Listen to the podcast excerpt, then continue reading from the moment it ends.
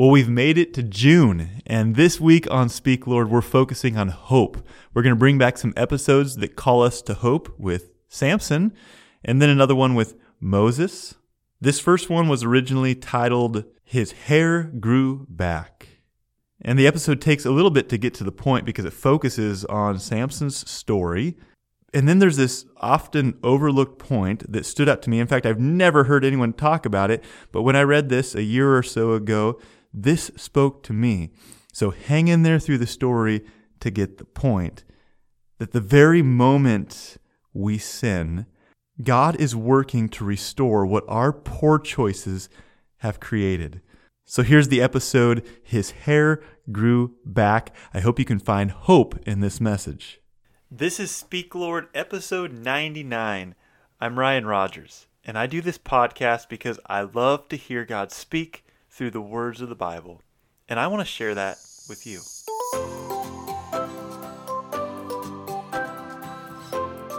Have you ever thought that we can experience the grace and hope of God in hair growing back?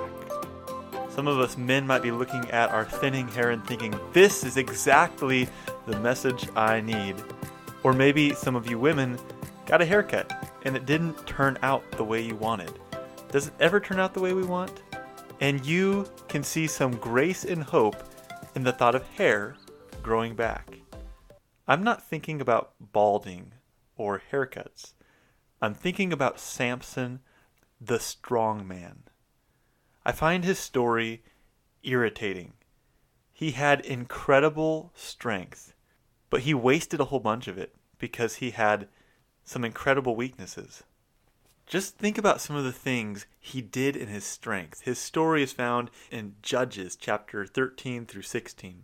In chapter 14, verse 6, it says, Then the Spirit of the Lord rushed upon him, and although he had nothing in his hand, he tore the lion in pieces as one tears a young goat. But he did not tell his father or his mother what he had done. I never told my parents when I did stuff like that either. Samson had super human strength. There's another time when he throws a feast and invites people, and then he tells a riddle and he offers a prize to anyone who can solve the riddle. The prize is 30 sets of clothes. Well, they pressure his wife into telling them the answer to the riddle. Well, Samson got angry, and if any of us would have gotten angry at that situation, we might stomp around and pout and be upset. But Samson had the Spirit of the Lord rush upon him, and he went down to Ashkelon and struck down thirty men in the town, and got their clothes, and gave his reward. He got really upset this other time when his father in law gave away his wife. Chapter 16, verse 3. Samson went to look for his wife, and his father in law said, I really thought that you utterly hated her, so I gave her to your companions. Is not her younger sister more beautiful than she? We would get upset about that too. But Samson has all this strength to carry out his anger. And he went and caught 300 foxes and tied their tails together and put torches between their tails and sent them into the fields of the Philistines and set them on fire. Later he was bound, and it said the Spirit of the Lord again rushed upon him, and he broke the ropes that were on his arms and then he found a fresh jawbone of a donkey, and he took it and struck down a thousand men. And there was this other time when he carried the city gates on his shoulder. Samson had incredible God given strength. And that's what's so frustrating is that he also had these weaknesses, and they compromised the good he could do with all his strength. One of his weaknesses was women, and another one was making just really terrible decisions. Samson found his first wife among the Philistines. Chapter 14, verse 3 He said to his father, Get her for me, for she looks right in my eyes. And anything right about this relationship stopped there. His parents urged him not to find a woman among the enemies of their people. This first wife was not Delilah, she comes later, and she may have been a nice woman, but she did betray him, although it wasn't entirely by her choice. In chapter 14, verse 15, it says, On the fourth day of the feast, they said to Samson's wife, Entice your husband to tell us what the riddle is. lest we burn you and your father's house with fire. That wasn't very nice. But it shows one of these struggles that have to do with Samson's weakness for women. And then he finds Delilah. Delilah is a prostitute. So, right from the very beginning, there are signs that this relationship might not be going in a good direction. The Philistines come to her and offer her money to seduce her husband to find out the secret of his strength. And Delilah doesn't even hide her intentions. Chapter 16, verse 6. She comes to Samson and says, Please tell me where your great strength lies, and how you might be bound, that one could subdue you. She tells him exactly why she wants to know the secret, so that somebody could subdue him. Well, he tells her, but he tells her a lie. And then we see this pattern. She betrays him and she calls the people in, they attack, but Samson still has his strength and he defends himself. This happens three times. And then Delilah comes to Samson with a pathetic argument. Chapter 16, verse 15. How can you say, I love you, when your heart is not with me? You have mocked me these three times, and you have not told me where your great strength lies. She has betrayed him these three times, and she's worried about him mocking her by not telling the truth. And she pressed him hard with her words.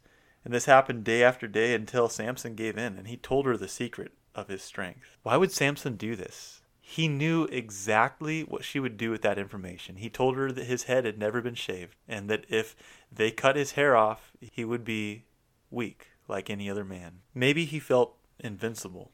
Maybe he didn't really believe that God would remove his strength. Or maybe he thought that he had that strength in himself, apart from God. But for whatever reason, Samson made a terrible decision, and he told his secret to someone he knew would betray him. And that's what happens. Starting in verse 20, Delilah says, The Philistines are upon you, Samson. And he woke from his sleep and said, I will go out as at other times, and shake myself free. But he did not know that the Lord had left him. And the Philistines seized him and gouged out his eyes and brought him down to Gaza and bound him with bronze shackles, and he ground at the mill in the prison. I really don't like that. I don't like how that story goes. Why would Samson compromise these great gifts God gave him? But that's his story. And that's our story. We have all been gifted by God we have been given abilities to do really important things, and we so easily throw them away. And we are guilty, like Samson, of compromising the gifts God has given us. But remember, this is a story about hope and grace. And here it is in verse 22. But the hair of his head began to grow again after it had been shaved. Do you hear the hope in those words? Here he is, a blind prisoner. He's messed things up really bad.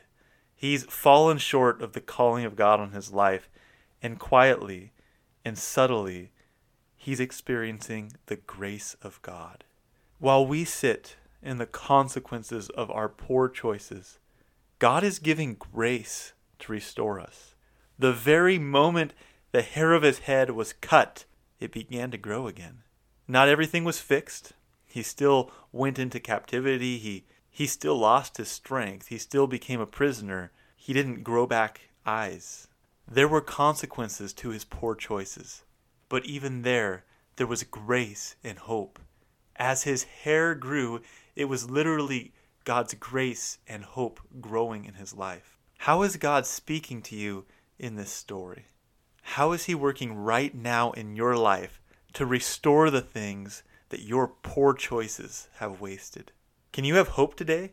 In the quiet, constant grace of God? Speak, Lord. Your servant is listening. You can find more of Speak, Lord by searching for Palmer SDA Church, wherever you get pod. Our second message on hope takes us to the death of Moses. Actually, I, I chose two rather depressing stories to communicate a message about hope there are many verses in scripture that communicate hope without depression, but with Samson and his sad story, God still had hope. And with Moses and part of his story that's pretty tough, there is still hope. And that's when we need hope the most, is when life is hard. So this episode is entitled I Don't Want to Hear It. It reminds us that hope is not based on our faithfulness to God, but His faithfulness to us. It reminds us that your life work and your efforts to do good, they don't fail when you fail because they're not based on your faithfulness, but on God's faithfulness. Hope does not rest on me coming through, but on God coming through for me. So here is another sad episode, a difficult episode with God's hope embedded right in the difficulty. I hope you can find some hope in God's interaction with Moses in this episode. I don't want to hear it. This is Speak Lord, and we're at episode 100. I'm Ryan Rogers. I do this podcast because I love to hear God speak through the words of the Bible, and I want to share that with you. You know the feeling when someone crushes your optimism. And they might crush it by telling you the truth, but it's bad news. Some bad news we need to hear and we need to face it. But some bad news we don't need to know. It just hurts us. And if we hear enough of it, we get to the place where we want to cover our ears and say, I don't want to hear it. This is why the story of the death of Moses caught my attention. Because God shares some really bad news with Moses, and it feels like a slap in the face. It feels like a, a poor judgment call on God's part. But He's God, and He knows what He's doing. But it leaves me wondering why God doesn't spare us from the bad news that only hurts.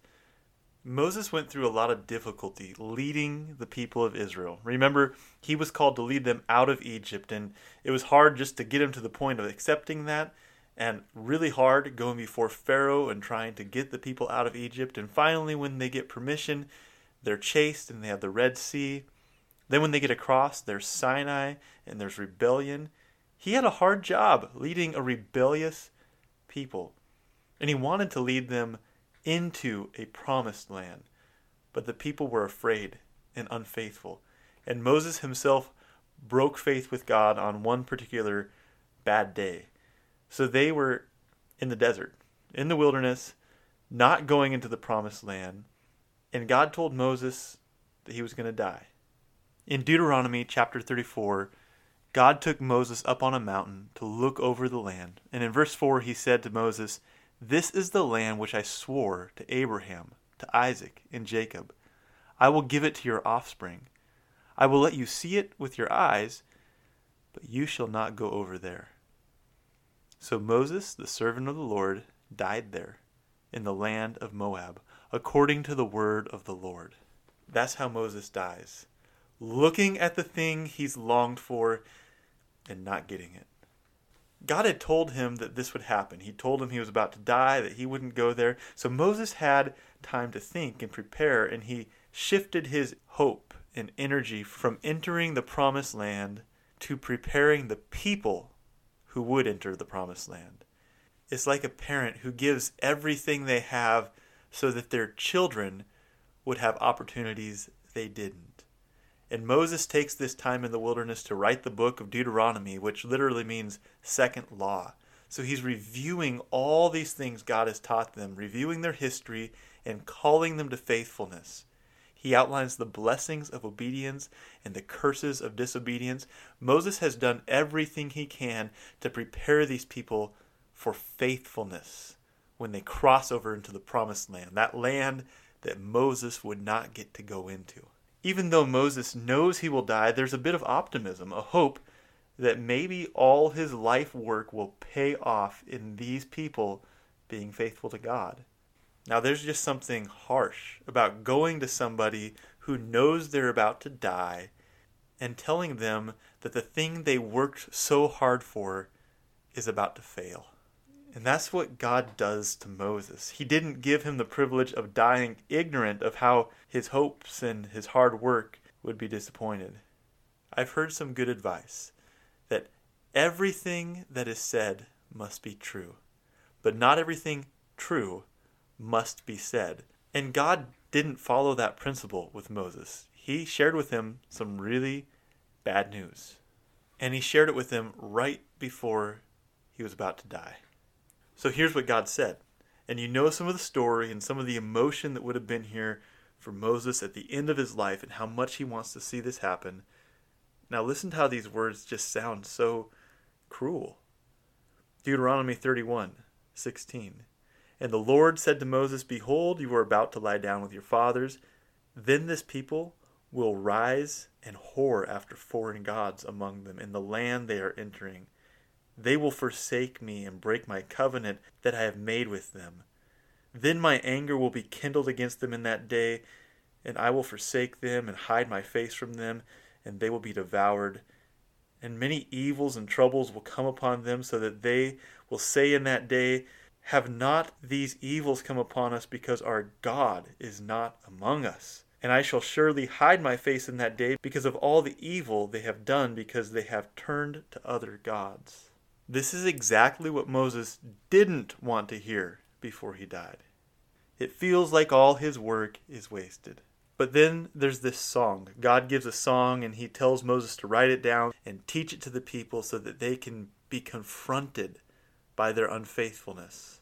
So I was reading through this story and just wondering why God would do this to Moses, and I thought there has to be some clues in this song. So I went through the song, and it's just thoroughly negative. It does talk about God's greatness and his faithfulness, but it talks more about Israel's unfaithfulness and the Lord's anger. In verse 23, it says he'll heap disaster on them. In verse 35, it says doom comes quickly. Do you have any idea what God is doing here? Moses is at that place that we know really well, the place where he's feeling, I just don't want to hear it.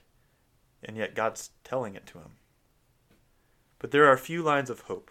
Chapter 32, verse 36 says, For the Lord will vindicate his people and have compassion on his servants. When he sees that their power is gone, and there is none remaining, bond or free. And the final line of the song, verse 43, says, He repays those who hate him and cleanses his people's land. I think I see one reason why God is treating Moses this way. When we get to the point that we don't want to hear it, and we prefer to be ignorant, there's one truth that makes the bad news not so toxic. One reason that Moses might have been encouraged in that moment, and maybe we can be too, is that our hope is not about our faithfulness to God, but about God's faithfulness to us. The hope of Israel was not about them going into the promised land and keeping all the commandments and doing great things. The hope was in God being faithful to them even when they completely failed. The life work of Moses hadn't failed. The people would fail, but God wouldn't. Moses could have died with hope in man that they would be faithful to God and that they would listen to all his words. But God, perhaps graciously, stripped him of any such hope. Before he died, he reminded him of something greater that even though his people would fail, God's faithfulness would be victorious anyhow. So Moses went to sleep, knowing that the people wouldn't do everything he had written in that book, but that God's grace would never leave them. Maybe there is a reason to hear what we don't want to hear. To remind us that even though we mess it all up and this world is wicked and terrible and evil, our hope is not in this world. Bring on the truth that hurts, so long as I get the truth that gives life as well. How is God speaking to you? Maybe you have experienced some really bad news and you look around at our world and it, it's just bad news and you're covering your ears and you're saying, I don't want to hear it. But as you look at those things, they're a reminder that none of those things are the foundation of our hope. In fact, the foundation of our hope is so sure that even with all those terrible things, we still have hope because God is faithful. Speak, Lord. Your servant is listening. Find more of Speak, Lord by searching for Palmer SDA Church. There is hope, even in the hardest of things. And I'm going to finish up this week on Speak, Lord, with a short message from Speak Lord for Kids. This is episode 11. It's a quick word of comfort from God. Speak, Lord, for kids. Matthew 5, verse 4. Great blessings belong to those who are sad now. God, God will comfort them. So there's lots of things that happen to you, like you get hurt, and those things are sad. But God will give you comfort, which means He will heal your sadness. Speak Lord is a resource of the Palmer Seventh day Adventist Church. Find us online at palmerak.adventistchurch.org and at PastorRyanRogers.com. Let's grow with Jesus.